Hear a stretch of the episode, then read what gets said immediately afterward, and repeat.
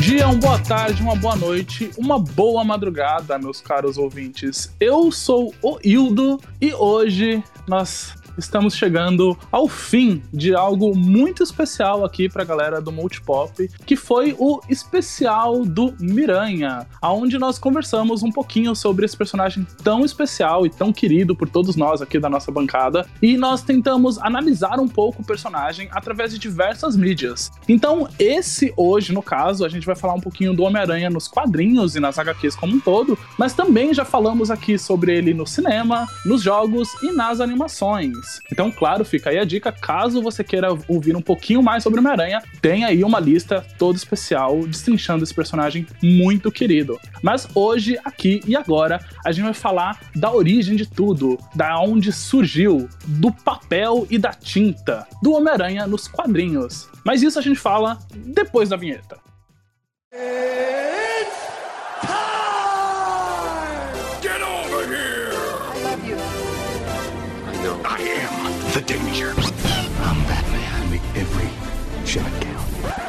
Just roll. Action.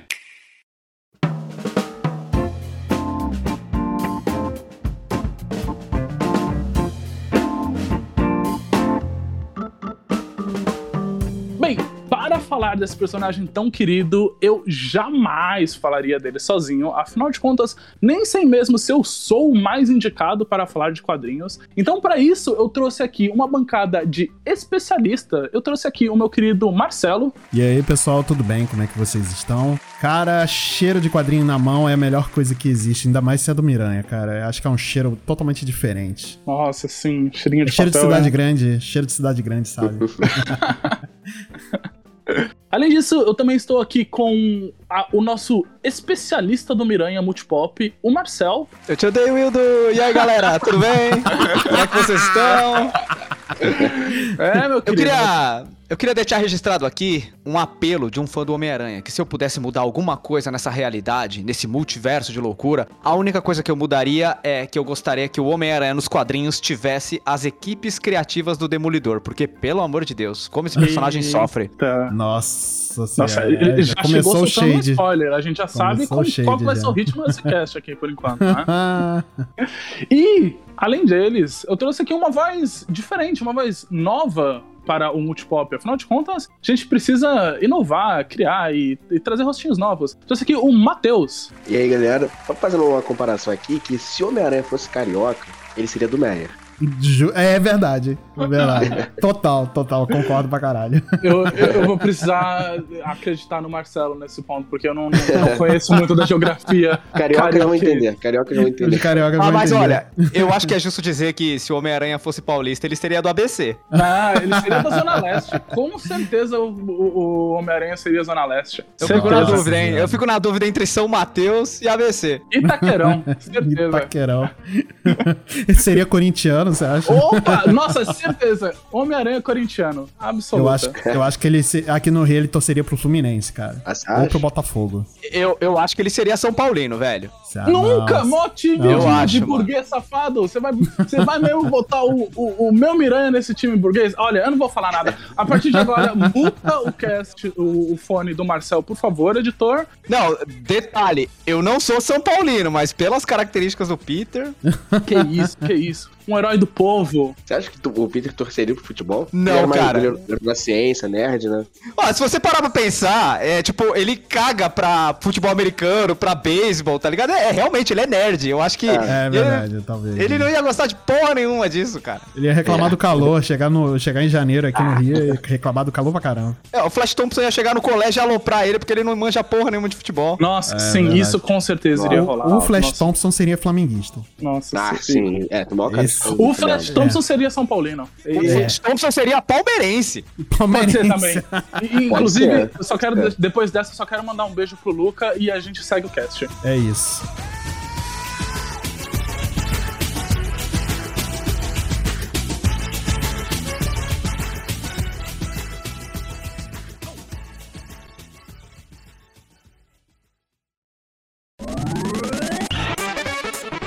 Antes da gente falar exatamente do Homem-Aranha e dos quadrinhos, eu quero lembrar ao nosso querido ouvinte que ele pode entrar em contato com a gente através das nossas redes sociais e falar um pouquinho com a gente lá sobre o que ele tá achando de todos os nossos casts. E, claro, por que não? Dá uma dica de qual cast você quer que a gente tá falando aqui, de qual personagem você acha que a gente podia estar tá falando aqui. A gente tá finalizando agora esse especial do Miranha e, bem, quem sabe quais outros especiais a gente não poderia trazer aqui, analisando ele mídia por mídia. Então vai lá em multipop.podcast, onde você pode encontrar a gente e mandar beijinhos e carinhos e tudo mais. Agora sim, vamos que vamos falar de Homem-Aranha nas HQs.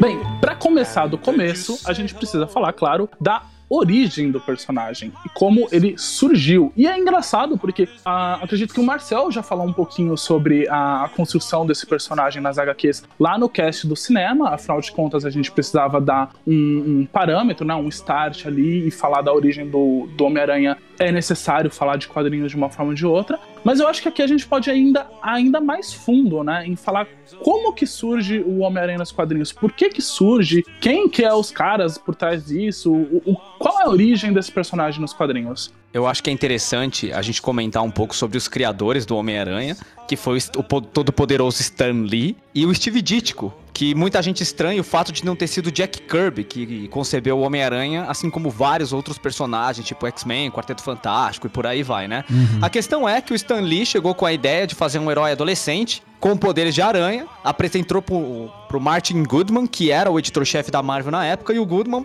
falou pro Stanley, mas você tá ficando louco, velho?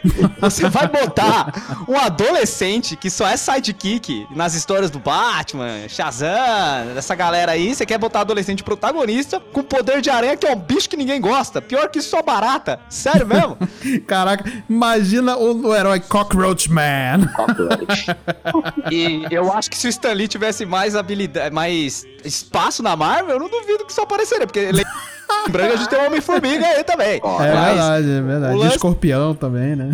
É, é, então o lance é que o Goodman falou que o Stanley tava doido, que isso nunca ia rolar, né? Então ele falou: olha, eu vou deixar você apresentar o seu personagem tipo Aranha Humana aí e tal, bota lá no Amazing Fantasy, que era uma revista que surgiu inicialmente como Amazing Adult Fantasy, uhum. que eram histórias tipo de. na pegada meio Conan, assim, ou com monstros relacionados à radiação. Coisa bem normal e bem corriqueira no cinema da década de 50 nos Estados Unidos. E a revista tava indo muito mal de venda, muito mal. E ela tava para ser cancelada. Então, o Stanley convenceu o Mark Goodman a publicar o personagem dele nessa revista, que ia ser cancelada tal. E aí ele foi trocar uma ideia com o Jack Kirby para ver se rolava, até ele desenhar tal. Só que o Kirby tava deixando o Homem-Aranha heróico demais. Ele tava acostumado a fazer o Capitão América, os X-Men, o próprio Quarteto Fantástico, que já tava ganhando corpo de status de heróis tal, bem conhecidos. Uhum. Então, o, Lee não curtiu muito. Ele queria que o Homem-Aranha soasse esquisito, porque o Peter era um nerd, né? Então ele pediu pro Steve Ditko, que era o, o ilustrador da Amazing Fantasy, que ele tava mais acostumado a fazer essas histórias meio birabolantes, personagens mais esguios, mais esquisitos. E aí o Steve Ditko apresentou o conceito pro Stan Lee, o Stan Lee aprovou e tacaram-lhe pau e o Homem-Aranha estreou na Amazing Fantasy 15. Logo depois a revista foi cancelada. É, alguns meses depois, né, que as coisas eram mais devagar do que hoje em dia, não tinha internet e tal, o Martin Goodman viu que o personagem fez um puta de um sucesso, a revista vendeu pra cacete, e aí deu carta branca pro Lee continuar as histórias do personagem num título próprio, que foi a Amazing Spider-Man, inclusive na primeira aparição, é para deixar bem claro que esse personagem coexistia no mesmo universo que o Quarteto, que o Hulk e tantos outros que estavam sendo publicados nesse momento. Logo na primeira edição, o Quarteto aparece, o Homem-Aranha pede para entrar no quarteto, tem aquela clássica luta entre heróis que todo mundo gosta, eu amo pelo menos tal.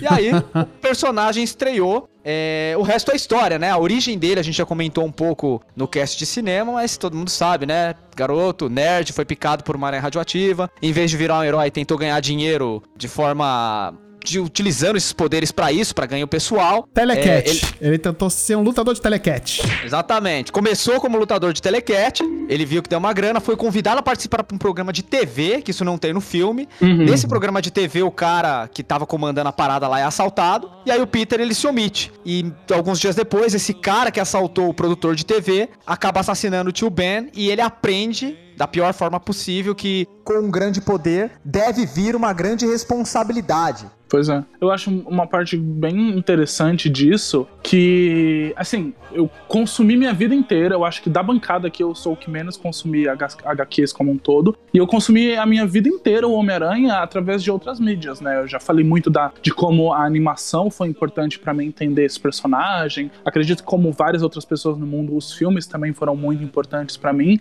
E eu não, até então não tinha tanto consumido HQs e o, o Marcel acabou, fez um, um- um vestibularzinho ali, né, com, com algumas HQs principais que ele acharia legal a gente dar uma lida. Uma lavagem cerebral, né? Praticamente, É, né? que ele fez. pra, pra algumas coisinhas do Homem-Aranha, e eu, eu tava lendo, tava acompanhando, e aí eu tive a oportunidade de ler a, a Amazing Fantasy e, e- e poder ver essa primeira aparição do personagem é muito estranho, porque o Peter é um puta babaca. Ele é muito escroto nessa, nesse, nessa Sim. primeira aparição dele. Você vê como várias construções sociais que a gente tem sobre o personagem como um todo não estão presentes ali. Eu acho que o principal fato, pelo menos pra mim, onde eu mais senti, é no fato de que ao se omitir da, do, do roubo ali, do, do, do- da parada que tá acontecendo, que o ladrão no futuro acaba matando o tio Ben, não existe nada do qual. a- a- é, quem vai estar sendo roubado fez algo de mal para que o Peter não quisesse participar daquilo, sabe? Porque isso é uma coisa muito comum. A gente vê nos filmes, por exemplo, que o, o Peter não quer impedir o assalto por causa que ele acabou se sentindo danificado de alguma forma pela outra pessoa, né? Pelo, pelo dono da, da vendinha no Amazing Spider-Man e pelo cara que não queria pagar para ele o justo na luta livre. E aí ele acaba se omitindo. E no quadrinho isso não rola, né? No quadrinho ele simplesmente fala, tipo assim, ah, não, não vou ajudar, não, você que se foda aí, tipo. E, e eu, eu fico, tipo, nossa, que, que escroto, né? Que construção diferente de personagem. Eu acredito que o Steve Ditko, ele acaba concebendo o Peter com muito como, como realmente um nerd que sofreu na mão dos bullies a vida inteira e agora ele tem o poder na mão, ele tem condição de pegar e fazer as coisas do jeito dele, né? Então eu acho que a sensação que o Peter tinha nesse momento é: o mundo me virou as costas o tempo inteiro. E agora, por que que eu tenho que me preocupar com esse mundo, Uhum. sabe? Por que que é, eu tenho que me sacrificar pra ajudar as pessoas, sendo que quando eu precisei delas, ninguém se mobilizou pra me ajudar, entende? Então eu acho que o Peter, ele é extremamente egoísta nesse começo e pra ser muito sincero, ele demora um pouco até ele se tornar aquele Peter que a gente gosta e admira. Sim. Eu acho que ele realmente só vai se tornar esse personagem na mão de outro ilustrador, né, que no caso é o John Romita, que é o meu ilustrador favorito do Homem-Aranha. E, e eu acho que isso acaba. No caso, por que, que eu tô citando os ilustradores? Porque nessa época existia o método Marvel de fazer quadrinhos, que o roteirista ele só fazia uma sinopse, mandava pro desenhista, o desenhista ia, pegava aquela sinopse fazia os quadros, fazia a história do jeito dele, e aí voltava pro desenhista a história pronta, aliás, voltava pro roteirista a história pronta, e o roteirista colocava as falas. Então não tinha um roteiro pronto, a história não era 100% Pô, do que legal. roteirista. Que sabe? diferente. Cara, isso não é legal, porque basicamente quem fazia todo o trabalho era o ilustrador. Era assim que o Stan Lee conseguia estar, tipo, em, em, tipo, 20 títulos por mês, porque é impossível você fazer isso no método normal. Então eles chamaram esse método de método Marvel. Então o desenhista ele tinha um peso muito grande na personalidade e nas histórias, do jeito que elas eram contadas. Aí tem outra coisa, esse, esse método também, né, ele acaba prejudicando muito o ilustrador. Porque, por exemplo, você pega o próprio Batman, né, Bob Kane e Bill Finger. Todo mundo mesmo, Bob Kane, Bob Kane. E o Bill Finger, que criou, tipo, toda a mitologia do Batman, não é tão famoso quanto ele, né? Uhum. É, se fala uma muito do coisa Bob Kane. digo. é, exatamente. É, o, o nome do Stan Lee bate na sua cabeça a primeira coisa que você pensa, né, quando você vai falar de Homem-Aranha. Tipo, que Dítico nem tanto. Eu só fui mesmo reconhecer o nome do Steve Ditko é, muitos anos depois, quando eu já tinha ma- mais idade, né? Porque a minha vida inteira foi Stan Lee, Stan Lee, criador da Marvel, praticamente, entendeu? Ele, é, ele é o deus da Marvel ali, entendeu? Sendo que tinha outras pessoas ali em volta também, o próprio Steve Ditko, né? Que ele que era, foi o grande parceiro do, do, do Stan Lee e tudo mais no começo ali, né? É, que se não fosse por eles dois, o Homem-Aranha não tinha saído, né? Sim. Então, É, o realmente é, grande um... pai do Homem-Aranha é o Shinji. É, exatamente. Ah, mais ou menos, que assim, o Steve Ditko, o grande lance dele, a grande diferença dele, como, por exemplo, comparando com o Jack Kirby, que era um, um ilustrador muito proeminente, ele é chamado do rei dos quadrinhos, né? É, é que o Steve Ditko, ele era um cara muito difícil de se lidar, todo mundo fala isso. Na biografia dele lançada no Brasil, inclusive, a gente tem um bom vislumbre disso. E, tipo, comparando com, com o marketing que o Stan Lee fazia de si mesmo e da Marvel e tal, é, obviamente ele preferia ficar apagado, sabe? Mas assim, a verdade seja dita, o Steve Ditko, ele não era um, um cara fácil de lidar. Ele nunca foi. É. Ele era mais recluso, ele era mais antissocial, e às vezes ele era até agressivo com as pessoas que queriam entrevistar e ouvir o lado da história dele. Então, no caso assim, por exemplo, ah, o Jack Kirby, o, pô, o Jack Kirby, eu acho que ele é um cara muito injustiçado, ele foi um gigante. O Steve Ditko, ele tem um papel muito importante nas histórias das HQs, mas a postura dele também era, era difícil, cara.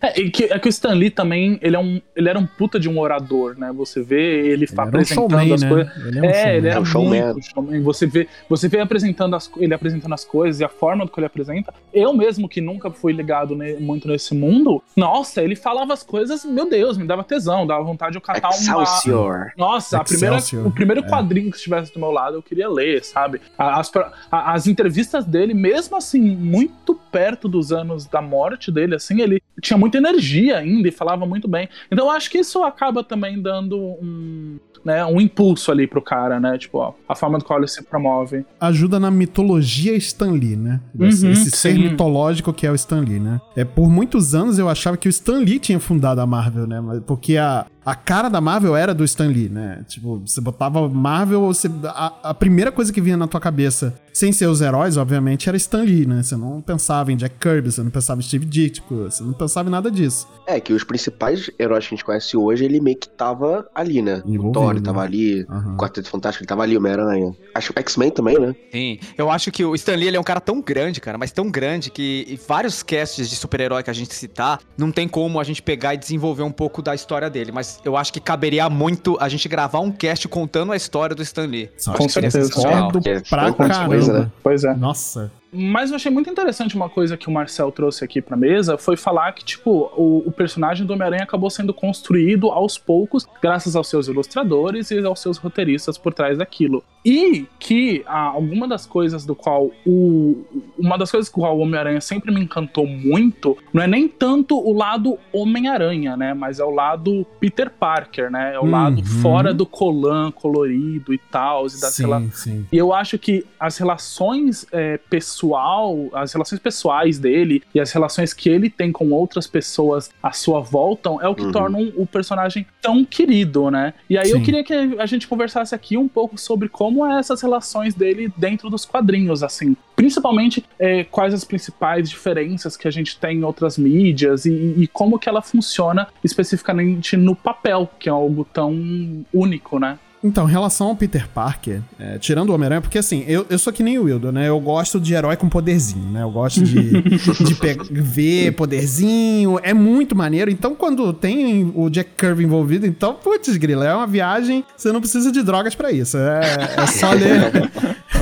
é só ler qualquer quadrinho dele. Mas o que encanta de verdade, eu acho que é, isso tá envolvido inerentemente dentro do sucesso do, do, do Homem-Aranha, né? Da, da mitologia do Homem-Aranha, é o Peter Parker, a vida dele, né? Porque é, se tem uma coisa que, me- que a gente se relaciona muito, é com a vida dele, né? Porque ele é um cara que ele não nasceu rico, ele não tinha uma grande herança, ele não é uma armadura super tecnológica ou um martelo vindo do, do- do- de uma outra mitologia, nem nada disso, entendeu? Era um cara É. que ele foi picado por uma aranha radioativa, ele tinha problemas na vida pessoal dele em relação a dinheiro, em relação à perda muito grande que foi o tio Ben, por certa, de certa forma por culpa dele, né? Indiretamente falando. Mas é. E, e a gente se relaciona muito com ele, porque é um herói muito pé no chão, né? E é uma coisa que a gente, é, quando, é, quando lê algum quadrinho que a gente quer se desestressar, ou quando vê alguma coisa, a gente quer ver coisas que estão fora. Normalmente a gente não, não quer, né? Mas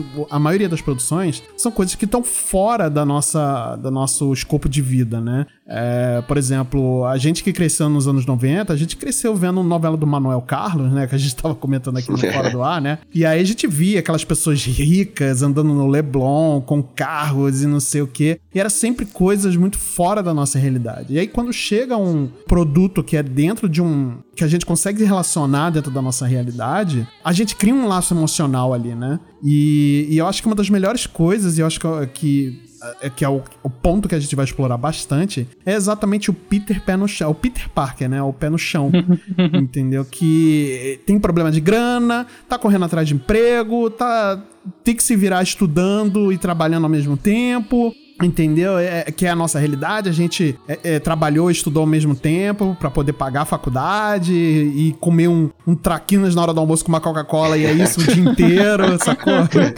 Então, cara, é, é isso, entendeu? E é isso que, tá, que faz o, o, o personagem a gente se relacionar ele emocionalmente com ele, né? Uhum. E aí a gente querer acompanhar mais histórias e querer continuar acompanhando a vida dele para ver se ele vai continuar tão ferrado quanto a gente tá, né? Uhum. E, e, e o que é legal também também, outra coisa que vale mencionar é conforme a gente vai evoluindo na nossa vida, porque, assim, por mais que a gente não, não tenha ficado milionário da noite pro dia nem nada disso, né? A gente não seguiu o conselho dos coaches que existe por aí, né? aí, e a gente quer continuar vendo se o o, Peter Parker, aquele personagem, vai continuar evoluindo como a gente tá evoluindo na nossa vida, mesmo que aos poucos, entendeu? Sim. E isso cria um vínculo emocional que eu, eu não sei se você. que aqui da bancada, pelo menos, eu não sei se tem alguém que tenha algum tipo de vínculo emocional igual a gente tem com o Homem-Aranha com qualquer outro personagem do, dos quadrinhos, entendeu? Por mais que a gente goste, ah, eu gosto pra caramba do, do Super-Homem, eu gosto pra caramba do Batman, eu gosto pra caramba do Capitão América, mas a gente não tem esse vínculo emocional é. como a gente tem com, com Peter Parker, né? Pois é. A menos que você tenha uma autoestima muito alta, né? Ah, é. é o que eu não duvido que tenha, mas. Né? Ou muita grana, né? Às vezes é, o cara olha pro Tony é. Stark e fala, tipo, é, nossa, eu sou o Tony Stark. Tenho é. certeza. O, o, tipo, eu sou a cara do Capitão América. Nossa. Exato, exato. Mas sabe, sabe qual é o lance? O negócio é que a identificação acontece não pelo, pelos poderes ou pelo que o herói representa, né? Mas sim pelas falhas dele. A gente consegue se projetar nas falhas dos heróis. Exato. E eu acho que o Peter Parker é o mais fácil porque essas falhas elas estão escancaradas, né? Desde o começo que o Nildo citou que ele era um personagem egoísta e tal, e depois ele foi evoluindo. É, spoiler aqui, tipo, ele não evolui da forma que ele deveria evoluir, não por culpa do personagem, mas pela, é, pela postura idiota dos editores de sempre rebutarem o personagem e manterem ele como o mesmo garotão que vende foto pro Clarim uhum. e não deixarem ele crescer. Mais pra frente a gente falar disso, isso é irritante na questão dos quadrinhos, os vários soft reboots que eles fizeram no personagem para ele nunca evoluir, sabe? Mas infelizmente o Peter Parker ele tem essa questão, né? Só que por causa das falhas dele, dos anseios do Peter, a gente se identifica tanto com ele. Eu, por exemplo, eu me identifico muito com o Superman também, não pelos poderes, não pelo, pelo fator salvar o mundo nem nada, mas pelas questões que ele enfrenta em ser um imigrante, uhum, sabe? E uhum. eu acho que isso é uma coisa que atrai o leitor. O Stan Lee, ele percebeu isso, tanto que todo herói que ele compõe tem falhas. Tipo, o Coisa, ele não gosta daquilo que ele se tornou, o Tocha Humano, ele é egoísta, a Mulher Invisível, ela se sente solitária, o Senhor Fantástico, ele é omisso à família em muitos momentos em detrimento ao trabalho, o Demolidor, ele tá sempre vivendo entre o dever que ele acha que ele tem em questão da religião, o Hulk, ele é um monstro, sabe? Todos, o Tony Stark, o próprio Tony Stark, ele tem aquele lance de conviver com, com a, a sensação de que ele vai morrer a todo instante por, por causa do fragmento no coração dele. É, você fala que ele sofre de alcoolismo, né? Exatamente. Então, todo mundo que o Stan Lee concebeu tem uma falha. E eu não duvido que existem várias pessoas por aí que têm uma forte identificação com N personagens, porque eles olham aquele super-herói, aquele, aquele semideus e pensam, cara, esse super-herói tem a mesma falha que eu. Uhum, eu acho exato. que é nisso que o Stan Lee conseguiu conceber tão bem e no caso mais para frente a DC também absorveu. E todo herói também da DC hoje em dia tem uma falha, tem uma questão mal resolvida. Uhum. Isso torna os personagens humanos e paralelamente relacionáveis também. Mas sabe uma coisa que eu acho muito legal que você, você trouxe aqui? Essa questão de você ter algo não resolvido não necessariamente implica que você tem um destino predestinado e que essa existe uma única forma de você acabar com, escrevendo esse personagem. E uma das coisas que eu achei muito legal é que, por exemplo, uma das HQs que você mandou é uma HQ do Batman e com o Homem-Aranha que e, e, nessa HQ eles fazem justamente esse paralelo de que é os dois personagens têm backgrounds trágicos muito próximos de perderem pessoas que eles amam, de perderem pessoas que eles amam por conta da criminalidade da cidade deles e acabam e eles acabam perdendo, de serem jovens e, e de coisas muito próximas. Porém, é, é, até engraçado que nessa HQ ela começa com o, o Homem-Aranha e depois ela vai pro Batman e eles estão passando as mesmas coisas e aí o, o Homem-Aranha Homem-Aranha, ele acorda no meio da noite e ao lado dele ele tem a Mary Jane. E aí ele sai pra rua e começa a falar o quão ele se sente bem de ter alguém que ama ele e como uhum. ele se sente acolhido naquele momento. E o Batman, ele acorda no meio da noite e ao lado dele não tem ninguém. Ele tá sozinho. E aí ele sai no meio da noite no, na solidão, em busca de algo. Assim, o começo dessa HQ é boa pra cacete. Depois eu li ela pro final, eu achei ela meio bosta. O final, oh. não vou mentir.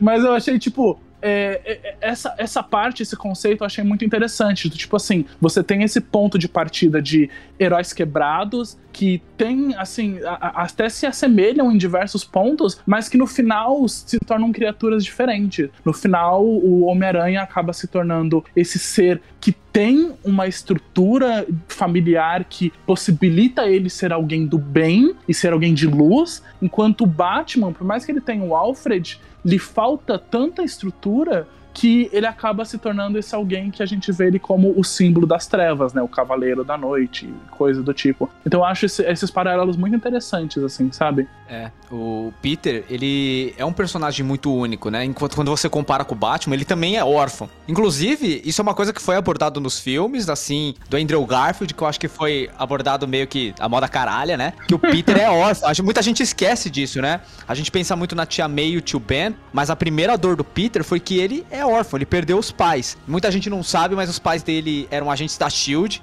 e acabaram sendo mortos numa operação durante a Guerra Fria, né? Eles foram considerados traidores por muito tempo e depois eles ficaram muito tempo presos e nunca conseguiram de fato, é, durante seu tempo de vida, provar a sua inocência. O Stan Lee ele fez a história dos pais do Peter Parker baseados no casal Rosenberg, que em 1953 foram acusados de serem comunistas e, e os Estados Unidos condenou eles sem de fato terem provas deles serem comunistas. Sabe? Aí, Marcel, vai se esconder, hein, cara.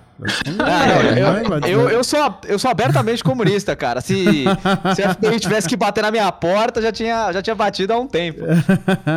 Mas o lance é que o Stan Lee, ele realmente ficou incomodado com isso, sabe? Com, com esse, esse, essa paranoia anticomunista de você não poder ser um pouco altruísta, que você já era considerado vermelho, sabe? Ele não gostava disso e ele projetou esse desgosto na história dos pais do Peter Parker. É, a tia May e o tio Ben, no caso, criaram ele e tal. E o, o, tio Ben, ele era um cara muito altruísta, pelo que a gente vê, né? Ele era um cara que se colocava uhum. é, muito atrás das outras pessoas. Ele via o bem coletivo. Tanto que na, na versão Ultimate, que reformularam o Homem-Aranha, o tio Ben e a tia May eram hippies, sabe? Eles eram abertamente assim de Pera esquerda, sabe? Ô, Eles Marcel, não. É. O, o tio Ben viu bem geral?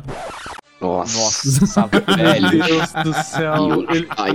Ai, meu, pastor. Ai, caraca. Falou, gente! Cavalcast! Beijo, tchau! Eu não podia deixar de fazer isso. Eu tô céu, há quatro véio. episódios tentando.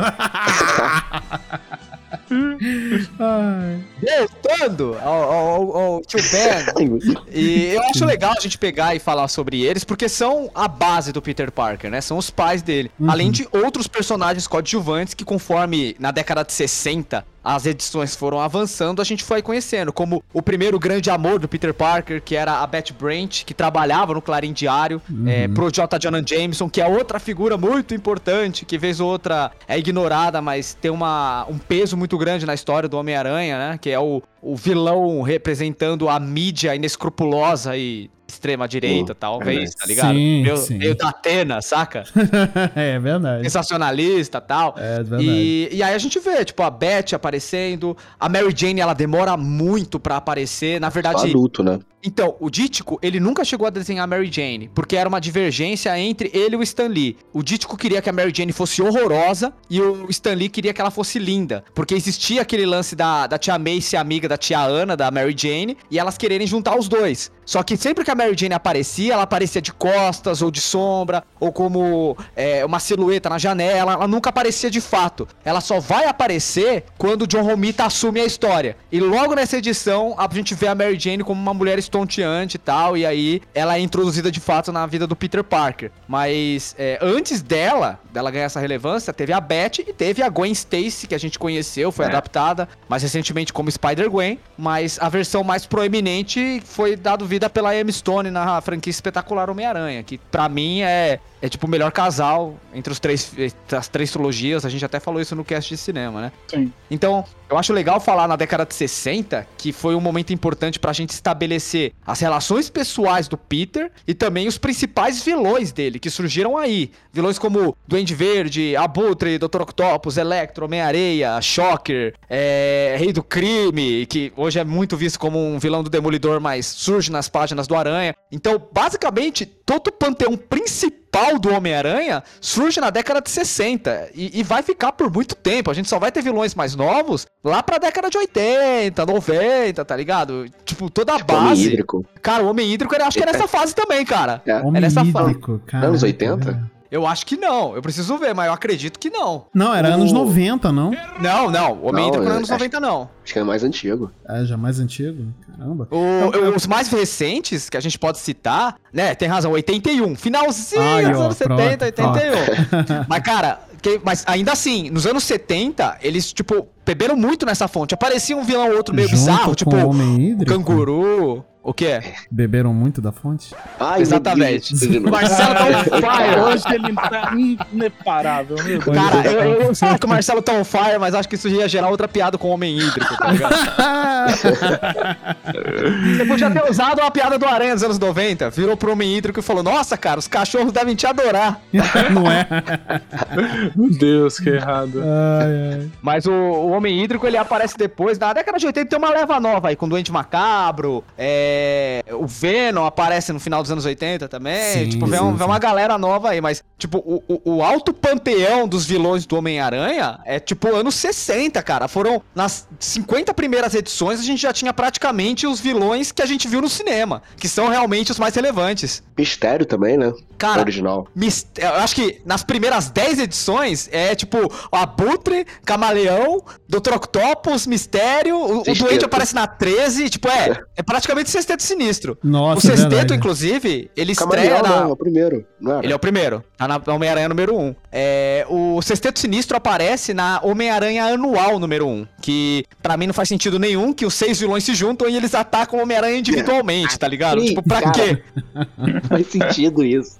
É sentido pra ficar mais fácil de desenhar, cacete. Você já É, tentou desenhar aí, um ó, monte de pronto. bicho na, na tela? É difícil, caramba. Tem... Não, já, mas é, eu vou te falar que, por muito provavelmente, eles fizeram isso porque cada combate do Homem-Aranha com um dos vilões é uma splash page. Então, tipo, é uma página só da luta que serve como um pôster praticamente, que é lindo. Então pronto, então não reclama. Aí, ó. É. Fica- Não é você que tá desenhando, deixa os caras. Não, eu, eu, hein? eu- eu não tô, eu não tô reclamando do desenhista, eu tô reclamando da, Da lógica. do Dr. Octopus que forjou esse plano ridículo, cara.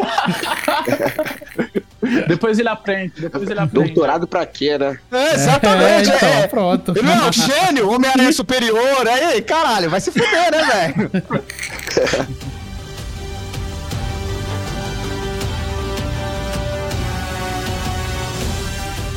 Eu tô percebendo aqui que a gente tá começando a falar um pouquinho mais sobre arcos e sobre as famosas sagas do personagem. Então, a gente já falou aqui um pouquinho do início de como foi isso, né? Afinal de contas, a gente tinha que começar do começo, então a gente já falou aqui dos anos 60, um pouquinho dos anos 70 também. Eu queria saber como que foi o desenvolvimento do personagem nas próximas sagas e nos próximos anos. O que vocês têm aí pra falar pra mim sobre isso? Cara, é, eu acho que a década de 60 ela realmente foi muito introdutória. A gente teve todos os vilões sendo apresentados pro público, os coadjuvantes mais relevantes, é, o fortalecimento da relação entre o Peter e a Gwen Stacy, ao triângulo amoroso entre eles dois e a Mary Jane. Às vezes o Harry aparecia, às vezes não, sabe? Eu acho que isso foi muito bem desenvolvido aí. Mas na década de 70, acho que o, o- as tragédias começaram na vida do Peter e a gente começou a ver a construção do herói assim, que passa por várias tragédias, né? Várias tristezas durante a vida, mas continua sendo alegre, continua trazendo esperança, mais ou menos o que o espetacular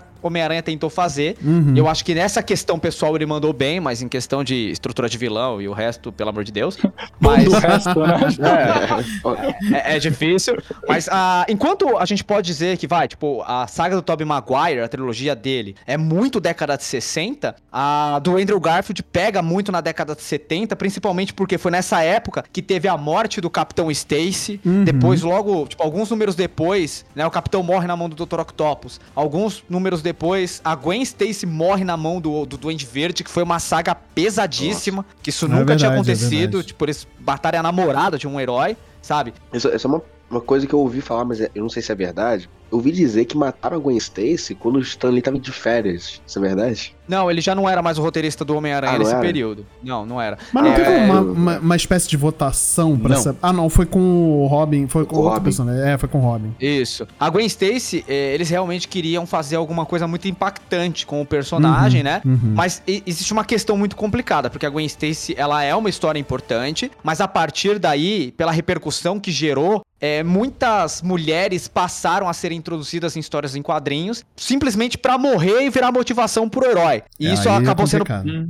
Isso acabou sendo problematizado mais pra frente, né, pela, pela Gayle Simone, que é uma roteirista da Marvel, inclusive, e ela chama esse conceito de mulheres na geladeira, porque o mais proeminente caso aconteceu com Lanterna Verde, que, ela tinha um, que ele tinha uma namorada, e o relacionamento ia bem, e aí mataram ela e botaram ela, tipo, picotada na geladeira, porque sim, sabe, sem motivo nenhum, Caralho.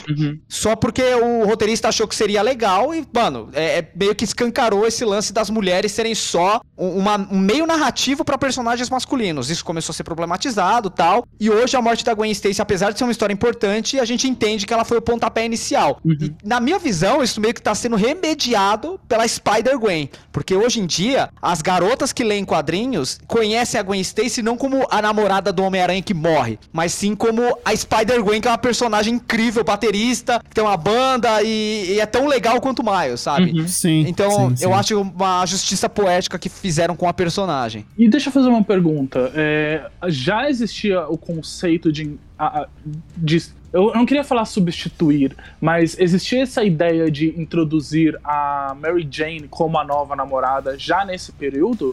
Tipo, ele- eles sabiam que eles queriam matar a Gwen e já falaram, não, mas daqui a pouco ele vai arranjar uma mina nova? Ou isso foi sendo construído com o tempo? Porque eu acho que uma das coisas que hoje em dia, eu- eu- hoje em dia a gente tem essa dilatação histórica, hoje eu vejo legal, assim, não legal, mas eu vejo uma, uma narrativa muito importante do de como funcionam os três, de como funcionam o Peter, a Gwen e a Mary Jane. Eu vejo que a Mary Jane tem muito respeito pela Gwen, né? E aí eu queria saber como que isso foi feito lá no passado, tipo assim, eles tinham esse, esse ideal ou não? Foi uma coisa mais escrota, assim? Alguém sabe dizer? Então, na verdade, dentro das histórias, o Peter, a Gwen e a Mary Jane pertenciam ao mesmo grupo de amigos, sabe? O Harry pertencia também, o Flash Thompson. Depois de um tempo ele se torna amigo do Peter. Ah, isso já É, existia. Já, era, era muito parecido com o que a gente vê no espetacular Homem-Aranha, sabe? Que elas Sim, faziam Sim, desenho parte muito bom. do mesmo grupo de amigos, ambas gostavam do Peter, só que o Peter ele realmente se identificava mais com a Gwen, que ela era a garota mais estudiosa, é, mais de boa, sabe? Enquanto a Mary Jane era festeira, expansiva. O Peter, como uma pessoa muito introspectiva, tinha dificuldade em, em lidar com a Mary Jane em vários momentos, né? E a Gwen não, era mais na pegada dele. E quando a Gwen morreu, a Mary Jane, a- tipo, a primeira cena, né? Que a Mary Jane aparece depois que a Gwen morre, o Peter estoura, sabe? Ele fala pra Mary Jane que ela não sabe o que ele tá sentindo, que ela nunca perdeu ninguém, que ela não se importa com nada, que ela só se importa com festa, né?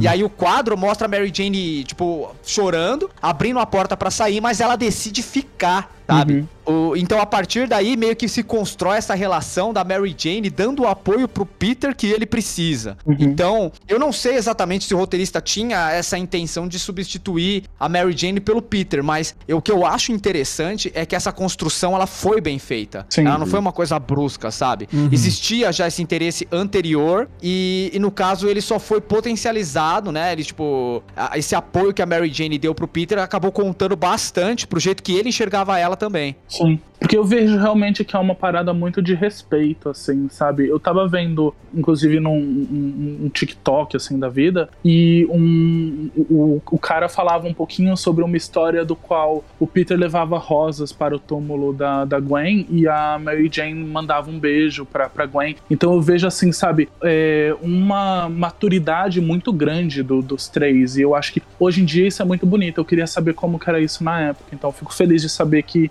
foi bem feito, assim, talvez não propositalmente, mas foi. É, tem um quadrinho, acho que ele não é, acho que de 2006 por aí, que mostra bastante esse respeito aos Mary Jane, do Peter, né? É Uhum. Homem-Aranha Azul. Que ele, fa- que ele é meio que fala sobre o luto que o Peter tava sofrendo Uhum. quando ele perdeu a Gwen Stacy, né? E então, tipo, aí mostra que ele, nessa época ele já tá casado, ele tá casado, não, nessa história, ele já tá casado com a Mary Jane e ele meio que tá procurando uma caixa antiga, várias fotos, foto- fotografias e tudo mais. E ele vai relembrando o tempo que ele passou com a Gwen, namorando com a Gwen, né? Uhum. Excelente, excelente você ter citado isso, que realmente o Homem-Aranha Azul, ele reconta essa fase do, do John Romita com o Stan Lee, principalmente esse triângulo amoroso entre Peter, Mary Jane e Gwen. Pra quem quiser conhecer mais, é um ótimo ponto de partida. Valeu por ter trazido isso, Matheus. Essa história é linda. Não, essa história realmente é muito bonita mesmo.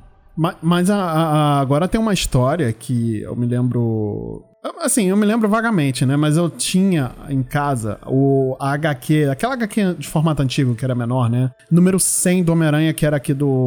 No, no Brasil, né? Ele tinha acabado de sair da saga dos clones e o, o, o Peter Nossa. Parker, né? O original, ele tinha assumido o, o papel do, do Aranha Escarlate e depois o- a- teve a renovação do, do uniforme dele. Vocês lembram disso? É, então, o que rolou aí, é bom, é bom a gente citar que existem duas sagas do clone, né? A primeira aconteceu na década de 70, Uhum. 70 ou 80, não vou lembrar muito bem, né? Que aparece um professor do Peter e da Gwen chamado Miles Warren. E, e ele era especialista em clonagem. E ele acaba clonando a Gwen e o Peter, né? Uhum. Ela clona a Gwen, ele clona a Gwen, a Gwen porque ele era apaixonado por ela, tipo, é um rolê muito errado isso. E ele clona o Peter porque ele descobre que ele é o Homem-Aranha e queria meio que se vingar, porque ele culpa o Homem-Aranha pela morte da Gwen. E aí nessa saga, o clone ele acorda e, e ele acha que ele é o Homem-Aranha original. E aí há uma luta, tal, não sei o que, o prédio acaba explodindo e o Peter acha que o clone morreu. É uma história muito boa.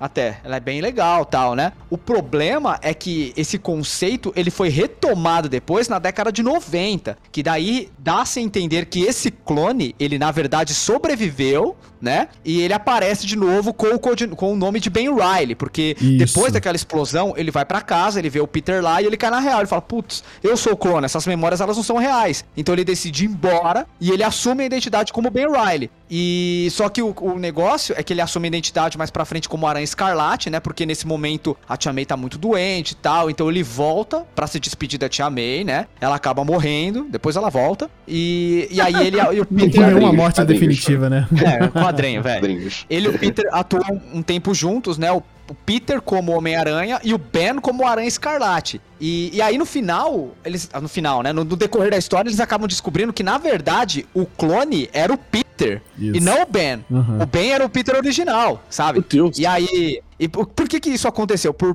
por detrás dos panos era o seguinte: na década de 80, muita coisa mudou na vida do Peter. Teve a saga do uniforme negro, ele ficou um pouco mais sombrio depois da última caçada. é, teve o casamento do Peter com a Mary Jane, que assim foi um grande passo, sabe? De amadurecimento do herói. E aí, muitos editores não gostavam do fato do Peter ter amadurecido e deixado de ser aquele adolescente. Eles queriam um Peter solteiro, adolescente, garotão, sabe? E aí eles viram nesse lance da saga do clone uma oportunidade de apresentar um Homem-Aranha novo, descompromissado tal, e aí fizeram essa pataquada aí. E só que, mano, foi um tiro no pé, cara, porque todos os leitores ficaram putos, porque a gente tava acompanhando o Homem-Aranha É. há 20 anos na época, sabe? E aí o cara vira pra você e fala: Não, tudo isso é mentira, esse Peter Parker não, não é, não é o Peter original, agora o Peter é esse Ben Riley aqui. E aí, o Peter ele se aposenta e o Ben Riley vira o Homem-Aranha, com uma roupa estilosa e tal. Isso, Mas, ele velho, muda, muda a roupa e tal. Ele, ele, os lançadores, ele, ele, coloca, ele fala: Eu vou aproveitar a ideia do Aranha Escarlate e colocar os lançadores do lado de fora da- do uniforme. É. né? Ele é o Aranha Escarlate, né? Ele deixa de Sim, ser o Aranha. Escarlate, ele assume algumas coisas do uniforme e virou Homem-Aranha. E virou Homem-Aranha, é verdade. Apesar de eu gostar do Ben Riley, a- o jeito que isso foi feito, mas é de um mau gosto É um ra- inacreditável. Sacanagem. como, como você diria, é um roteiro cachorro. Roteiro cachorro, cara. É, tipo, difícil de engolir uma parada dessa, velho.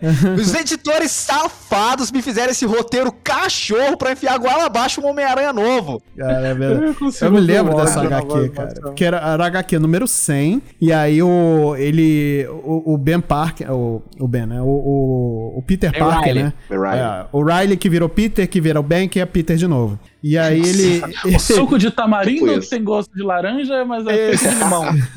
que ele tá. Ele se dá conta de que não tem dinheiro, ele arruma um trabalho numa lanchonete pra, pra poder arrumar alguma grana e tudo mais. E aí ele acho que ele invade o antigo apartamento dele pra poder pegar material pra poder fazer um novo uniforme, fazer os lançadores e, e as teias também, né? É, lembrando que nos quadrinhos tem, é, ainda era. Os lançadores de teia ainda era por cartucho, né? Não eram os lançadores naturais. E aí ele faz o uniforme todo novo, ele tá cabeludo, aí ele tem uma cena que ele tá só de cueca cortando cabelo, e tal, aí ele sai é, pela cidade, quando ele termina o uniforme novo, né, é, ele sai pela cidade se balançando e fala, caramba, como eu tinha saudade disso, que não sei o quê. e aí tem uma parte do, do- do- dos quadrinhos que ele luta contra o Homem-Areia, e aí o Tocha Humana vem ajudar. Aí eu, eu me lembro disso, assim, bem vividamente, né, a capa do, do quadrinho era, lá, era um, um verde neon, cara, muito doía os olhos de, de olhar aquilo ali. Era, era maravilhoso. É, Eu, eu quero só comentar aqui uma coisinha, que vocês estão falando sobre uma parada que é muito importante do Miranha, que é os uniformes, né? Ele tá, o Marcelo aqui comentou sobre é, os lançadores e usar o uniforme pra fora e tal, não sei o que lá. Assim, posso estar falando bosta, mas eu sinto que uma das paradas que seja mais importantes né, quando se trata de uniforme pro Homem-Aranha é o uniforme negro, né? E Sim. existe uma saga completa sobre isso. É Essa saga é boa? Eu nem, sei- eu nem sei dizer. Ela, é- ela é boa, ela é ruim. eu sei que ela é importante, mas. Ela começa muito, tipo, do nada, né? Uhum. É, eu acho que dá pra, dá pra falar do começo do Uniforme Negro falando da saga Guerras Secretas, né? É, Que É verdade. É meio que por aí que começa mesmo. O primeiro grande crossover da Marvel que juntou vários heróis e vários vilões num planeta distante por uma entidade que queria ver qual que era melhor, o bem ou o mal. E daí bota lá os heróis e os vilões pra lutar. Tipo, mano, o roteiro cachorro, velho. É o- E, Gladiadores do Terceiro Vermelho! Mano, sabe o mestre de RPG quando tá sem ideia nenhuma? É, é isso aí. É isso, inventa um, inventa um monstro do nada pra matar a galera e fazer uma nova história.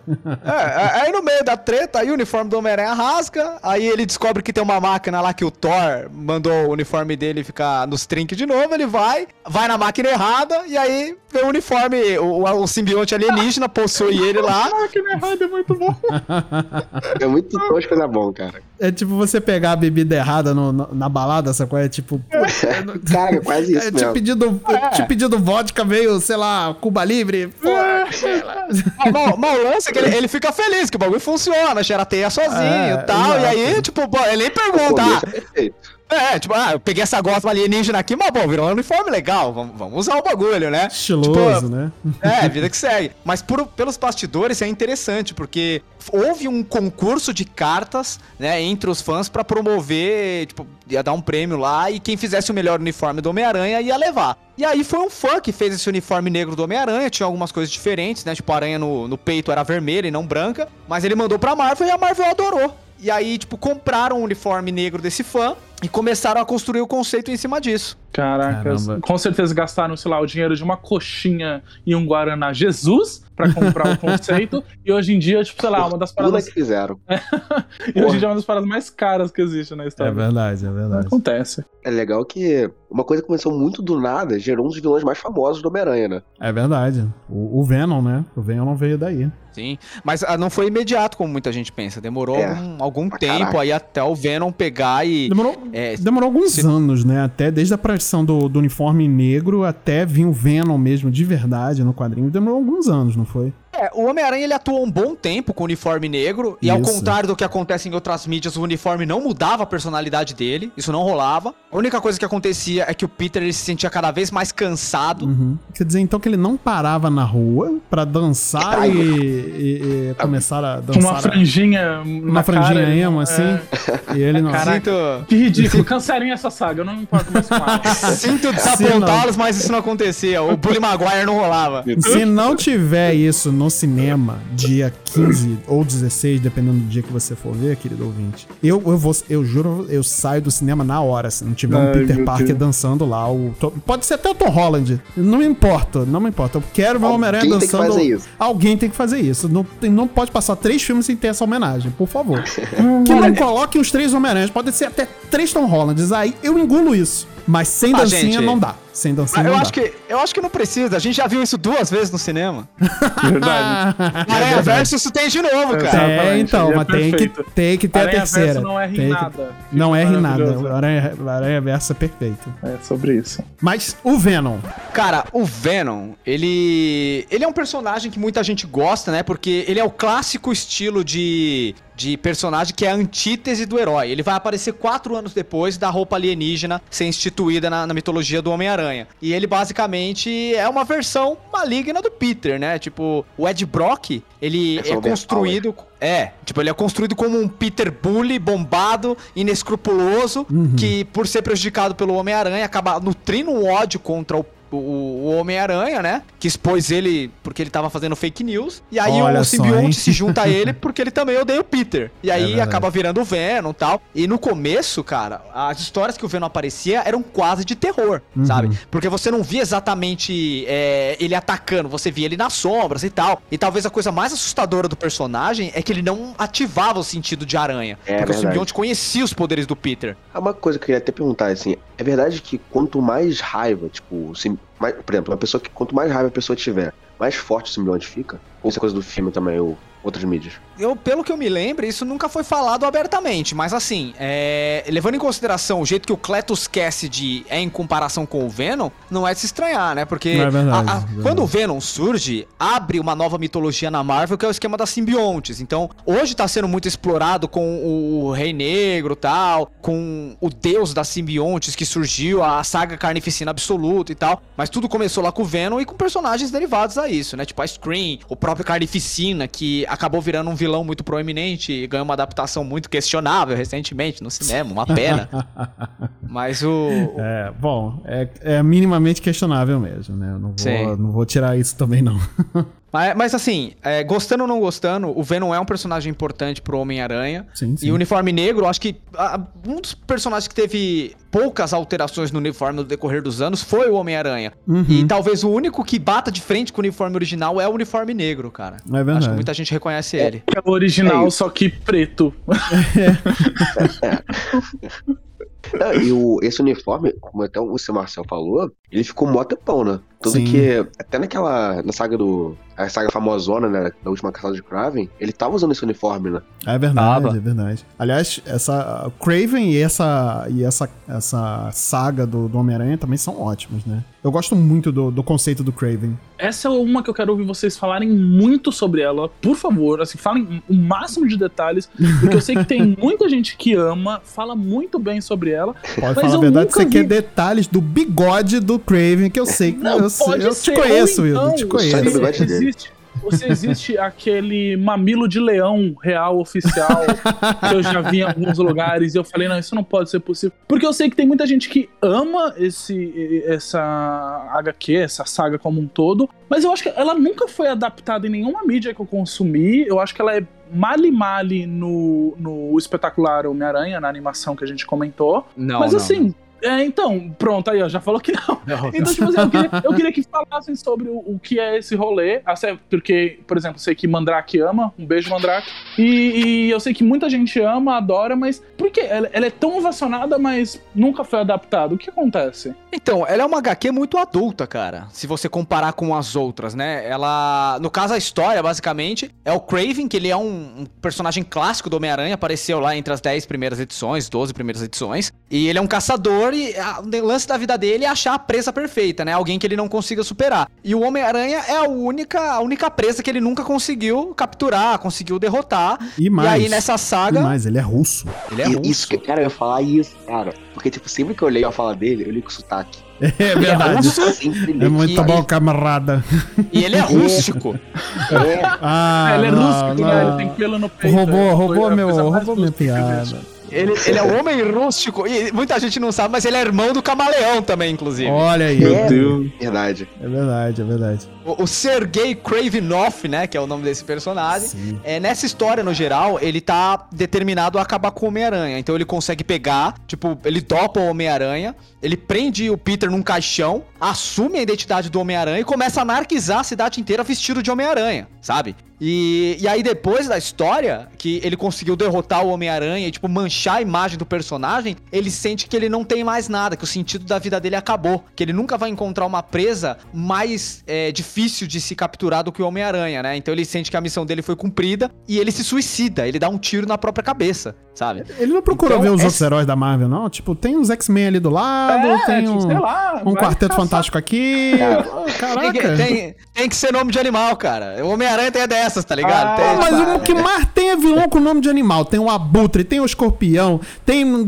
Cara, tem o Camaleão, o irmão dele. Caraca, vai caçar o mas- próprio irmão. mas- Aí, mas brincadeira de parceiro, né, irmão velho? saudável. O Olha a brincadeira de irmão saudável aí, gente. Pô, Aí, é- aí é parceiro, né, velho? Não é, não é inimigo.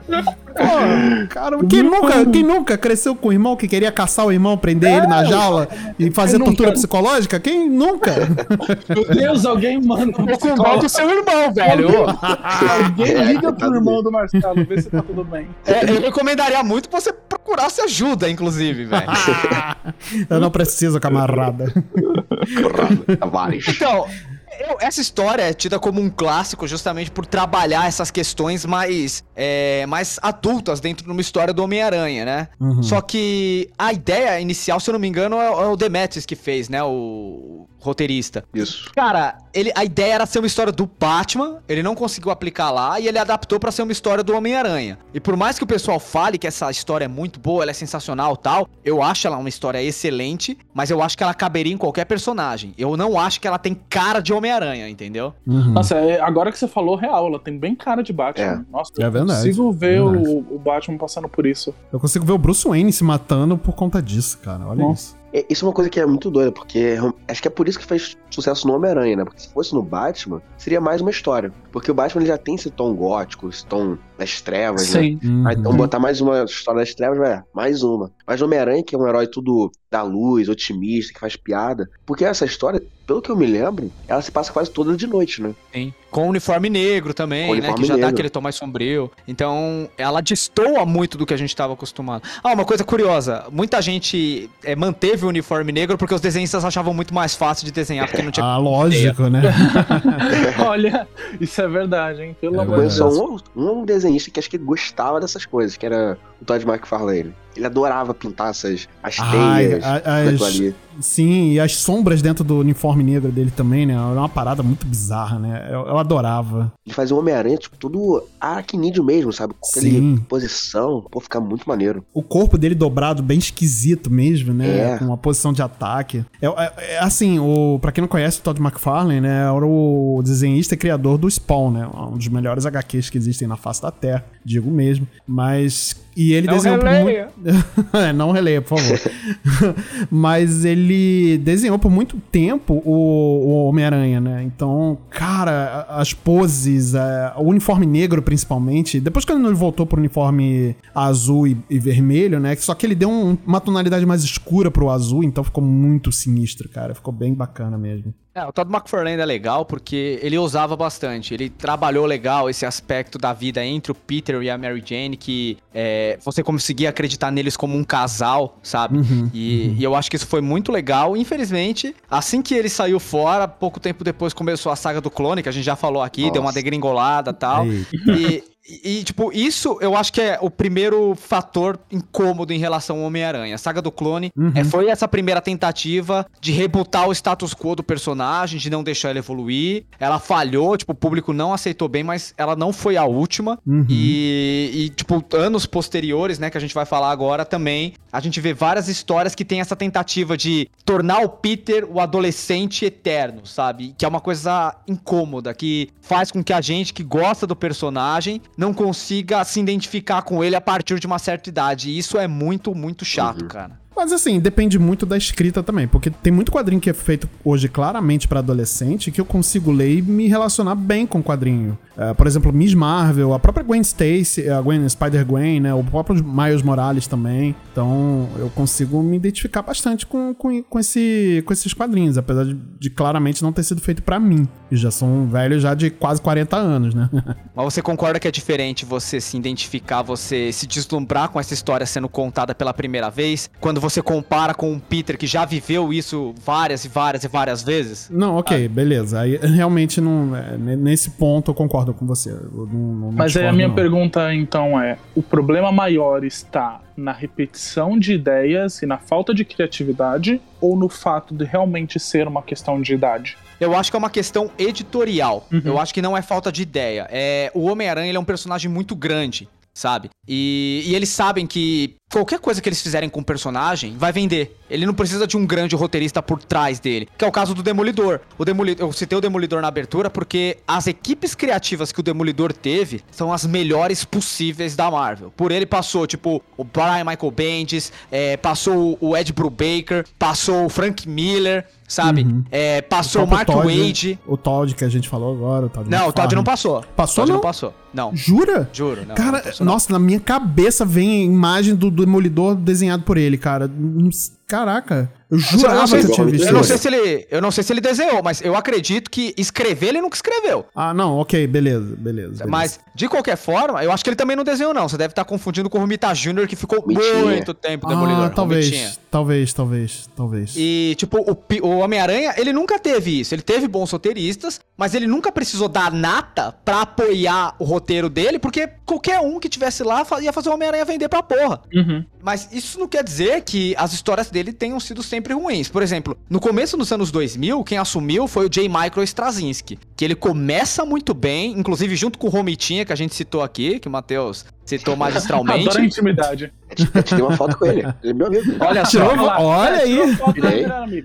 Mas você sabe, você sabe por que a intimidade, Hildo? É porque tem o John Romita pai. E aí o filho é o John Romita Jr. Hum, então a gente justo, chama de. Romitinha, Justo, sabe? justo, tá justo. certo, tá certo. É, ou Homem Esquadro, porque os desenhos dele são meio angulares. Hum, entendi.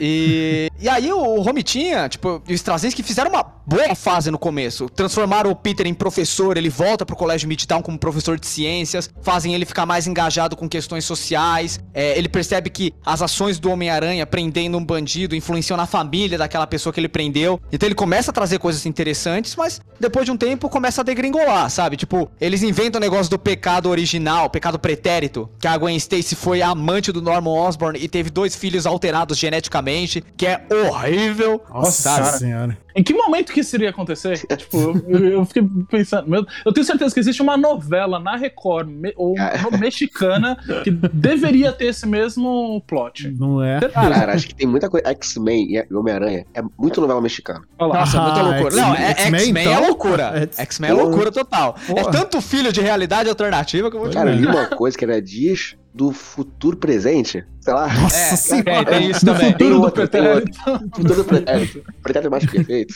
Olha aí.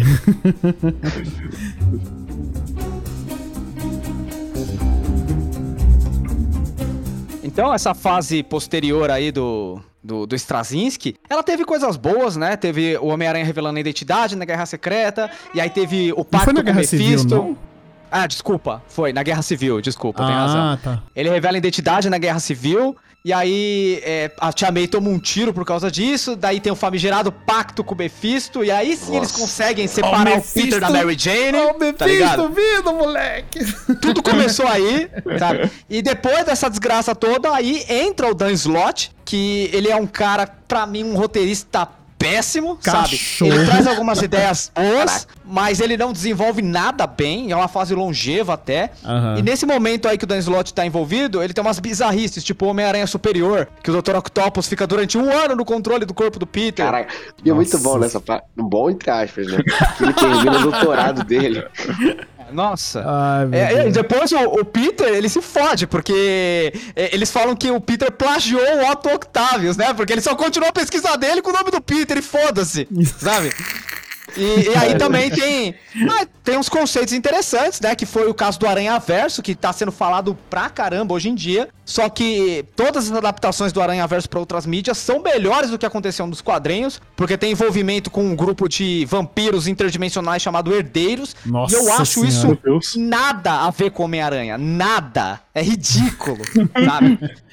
A única coisa legal é realmente juntar Homem-Aranha pra cacete de várias realidades, né? É tipo. Aí é legal. Miles, Spider-Gwen e tal. Até o Leopardon do Homem-Aranha japonês aparece, Olha isso aí, é ó. incrível. Isso é maneiro, esse Spider-Man. O- o resultado é legal, mas a cola que junta tudo isso fede. como, como eu sempre digo, é um roteiro cachorro que eles fizeram pra tipo, justificar essa pataquada toda. E hoje a gente tem a fase aí do, do Nick Spencer, que ele meio que revogou muita coisa, inclusive um dia a mais, né? É, o, o lance do Norman Caguen nunca aconteceu. Foi tipo o, o Mephisto que fez todo mundo acreditar que isso rolou. É uma história mais complexa que isso, não Então cabe aqui. uma, tá numa pegadinha É. de malandro. Num dia, num dia a gente faz um cast só disso aí, dessa saga bizarra. Mas assim, o Nick Spencer ele teve um final muito ruim, mas ele pelo menos cancelou o Dia Mais, que, pelo amor de Deus, inclusive o Dia Mais vai inspirar esse filme mais recente do Homem-Aranha aí. Vamos ver o que, que vai dar, né? Vai dar certo, vai dar certo sim, vai dar Tem certo. que dar certo. Tem que dar certo. Tem, eh, tem que dar certo ali. Tem mais três filmes agora contratados aí. Irmão, agora, é- Oh, agora tem que Deus engolir Tom céu. Holland aí até o fim.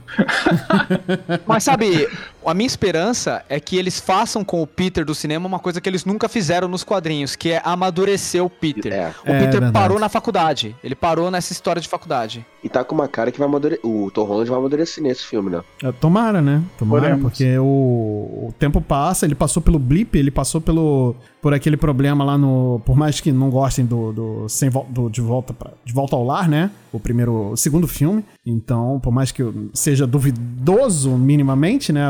Eu gosto do filme, mas muita gente não gosta, né? Mas quiser saber a nossa opinião, a gente falou aí no primeiro cast especial de Homem-Aranha, que foi dos cinemas. Mas é, tomara que ele evolua agora e amadureça, né? Porque realmente acho que a gente conseguiu ver bem essa primeira entrega do, do Homem-Aranha como um adolescente, né? No primeiro filme. E aí agora acho que ia culminar com, com esse é, é, quinteto sinistro, né? Porque ainda não foi. Ainda não tá confirmado se é um sexteto ou não, né? Mas o, é, tem esse, essa, essa batalha aí e tudo mais. Então vamos ver como é que, que vão trabalhar o Peter agora, né? Depois que a identidade dele também foi revelada e tudo mais. É, e, e todas essas multiconfusões que vai acontecer aí com o último filme, né? Bem, mas eu queria saber de vocês o que tá rolando na atualidade agora. Eu já ouvi um, um nome que começa com U e termina com Ultimate, e aí eu queria saber o, o, o que que rola aí por enquanto agora. O que, que tá trazendo assim agora pro personagem? Cara, curioso você ter falado isso, porque o universo Ultimate completou 20 anos recentemente, tá ligado?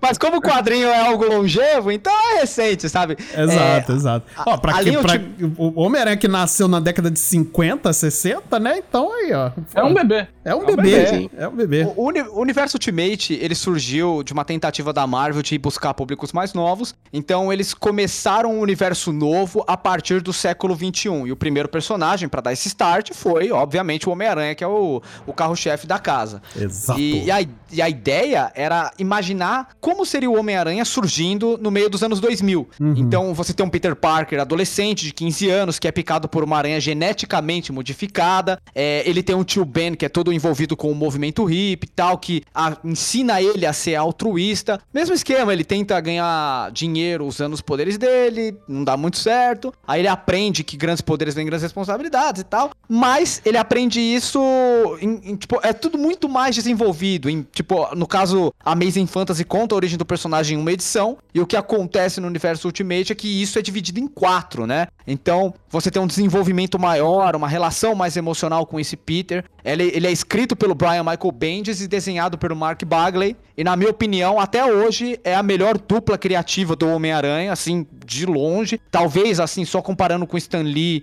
e John Romita lá atrás. E você tem um Homem-Aranha adolescente se desenvolvendo, crescendo, ganhando responsabilidade da maneira certa, sabe?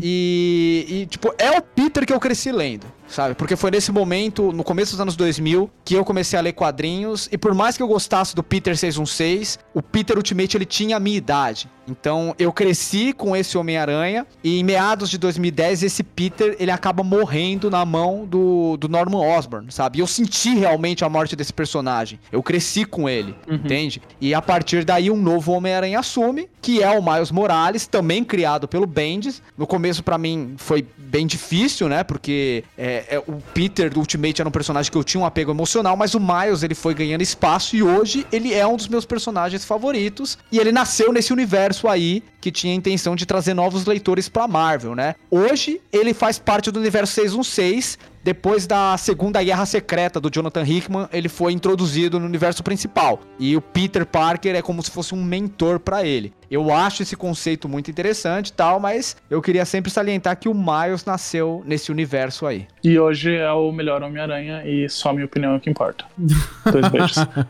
Mas eu- liga, cara. Mas, mas eu, eu vou falar que eu concordo com o Hildo, cara. Porque, assim, o, o Miles, é, apesar de ser um personagem recente, né? Ele teve um arco de evolução muito grande, né? Principalmente no- nos anos que vivemos, mais recentes, né? Como com certas questões de inclusão que a gente tenta sempre é, é, trazer e tudo mais, e dar mais, mais visibilidade pra isso, né? Então eu acho que é um, um personagem que ficou muito importante por conta disso, né? E não só pela origem é, de cor dele, mas também pela origem étnica, né? Que ele é, ele é hispânico também, né? Ele não é só um personagem preto. Né? Então, Uhum. Acho legal isso... que os quadrinhos hoje em dia estão tentando realmente é, tornar tudo mais inclusivo.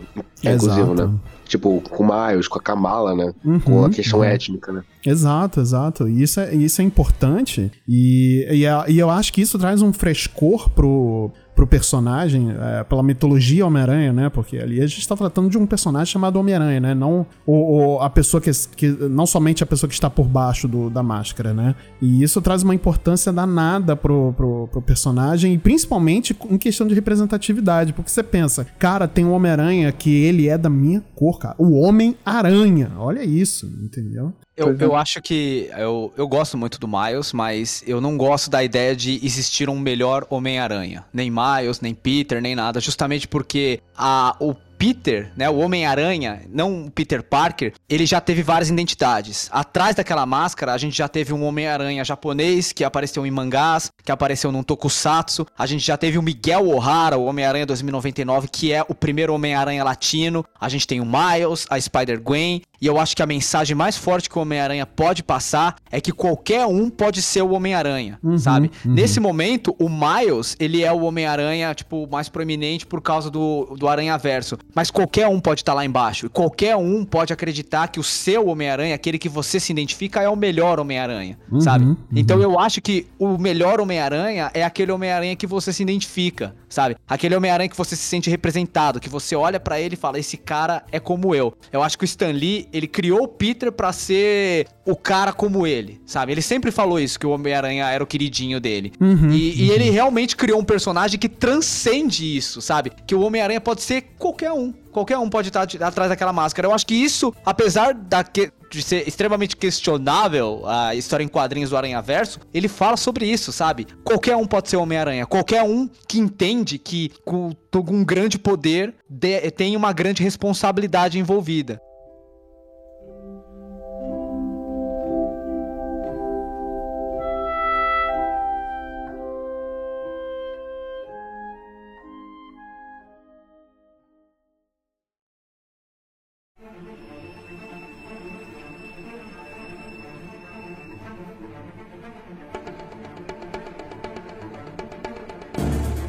Bem, galera, pra a gente finalizar aqui, depois dessa mensagem maravilhosa e que eu assino embaixo, eu até queria fazer uma brincadeira com o Marcel falando que ele tava errado de alguma forma, mas acho que eu nem poderia, ele tá completamente, a- absolutamente certo quando se trata de que o Homem-Aranha ser o personagem que se identifica. Eu queria encerrar aqui rapidinho, de um jeito que cada um falasse de um jeito bem rápido, assim, uma ideia que gostaria que o Homem-Aranha trouxesse pra uma HQ. Será que a gente conseguia, assim, fazer um bate-bola rapidinho? Eu queria ler mais coisas da. da... Penny Parker. Ah, eu queria sim, ler justo. mais coisas da Penny Parker. Justo, mangá. justo. Mangá, mangá. Justo. Porra, legal. Gosto. Assim, tipo, eu, eu- muito provavelmente já foi feita alguma coisa dessa e eu, eu provavelmente não li, né, nesse caso. Mas é que eu- as histórias que eu sempre gostei mais do Homem-Aranha não são as que ele tá como super-herói, sabe? São como, as que ele tá como o Peter Parker, Uhum. sabe? Gente como a gente, né? Então acho que, pô, esse- não sei, acho que, sei lá, sabe? É, alguma história que seria 100% focada nele só no dia a dia, Uhum. sabe? Como o Peter Parker mesmo. É uma- como se fosse, por exemplo, 24 horas no dia de Peter Parker Sim, Porra, sim, legal. sim. usando, sei lá, o poder dele só pra. Só uma vez ou outra, não tipo a botar a roupa e ser Homem-Aranha, sabe? Aham, aham. Porra, legal, legal. Um dia dele pegando o busão. Isso, é, isso. pô, quero ver ele botar o Rio Card ali. É. ônibus. A gente sabe que ele é o Homem-Aranha, é, não- mas não precisa aparecer, né? A gente vê mais coisas É. do Peter Parker, né? Legal isso. Bacana. Porra, legal. Bem, eu vou falar uma coisa que nunca a Marvel vai plagiar, porque ela é cabeça dura demais. Lá vai. Mas eu queria só ver ele crescendo, cara. Eu queria só ver ele. Ele não precisa ficar milionário, não precisa ser nada mirabolante e tal. Eu queria que, tipo, o relacionamento dele com a Mary Jane evoluísse. Queria ver mais questões relacionáveis, sabe? Tipo, é, problemas de relacionamento que a gente encontra no nosso dia a dia. Uhum. É, ele tendo um filho ou uma filha, no caso a May, que pra mim é uma personagem que ficou no limbo e eu espero que um dia retomem isso. Ele tendo problemas como pai, sabe? Ele tendo que pagar colégio, pensando em faculdade. Eu queria que o Peter Parker ele evoluísse. Realmente crescesse, que os problemas que o Homem-Aranha tem não fiquem só ligados àquele garotão da faculdade que tem que dividir apartamento. Eu queria que deixassem o Peter envelhecer, sabe? Isso deixaria o personagem muito mais interessante e relacionável. E se por acaso querem um Homem-Aranha novo, o Miles tá aí, sabe? E se- eu acho que deveriam deixar o Miles evoluir e criar outros Homens-Aranha. Eu acho que não tem problema. Se quiserem fazer outro reboot, outro Homem-Aranha Ultimate, tudo bem, sabe? Eu acho que o Homem-Aranha é um personagem grande o suficiente pra você ter vários títulos do personagem. Uhum. Mas eu acho que o Peter Parker, que a gente viu nascer lá em 1962, na Amazing Fantasy XV, ele tem o direito de ter a sua vida seguindo em frente e é uma coisa que eu não vejo. É só isso mesmo. Perfeito. Mas quem precisa seguir em frente, quem vai seguir em frente aqui é a gente. É.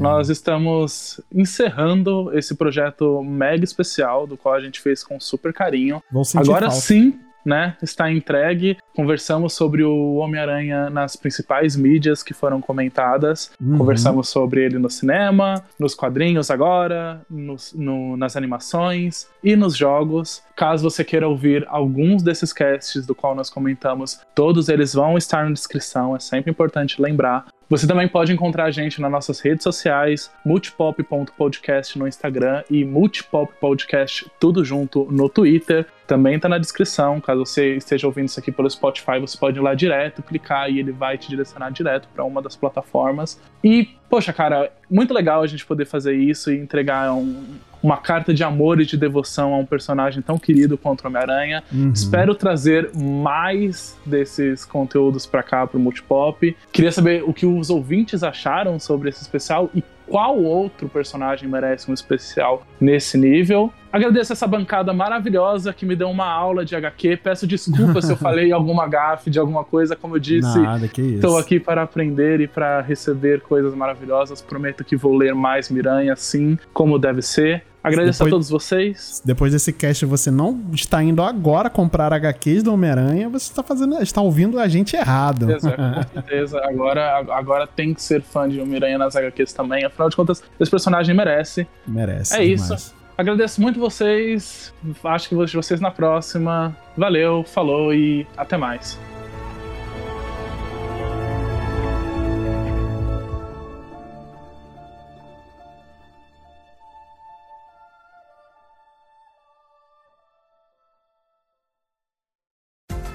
Podcast foi editado pela Yellow Umbrella, produtora audiovisual.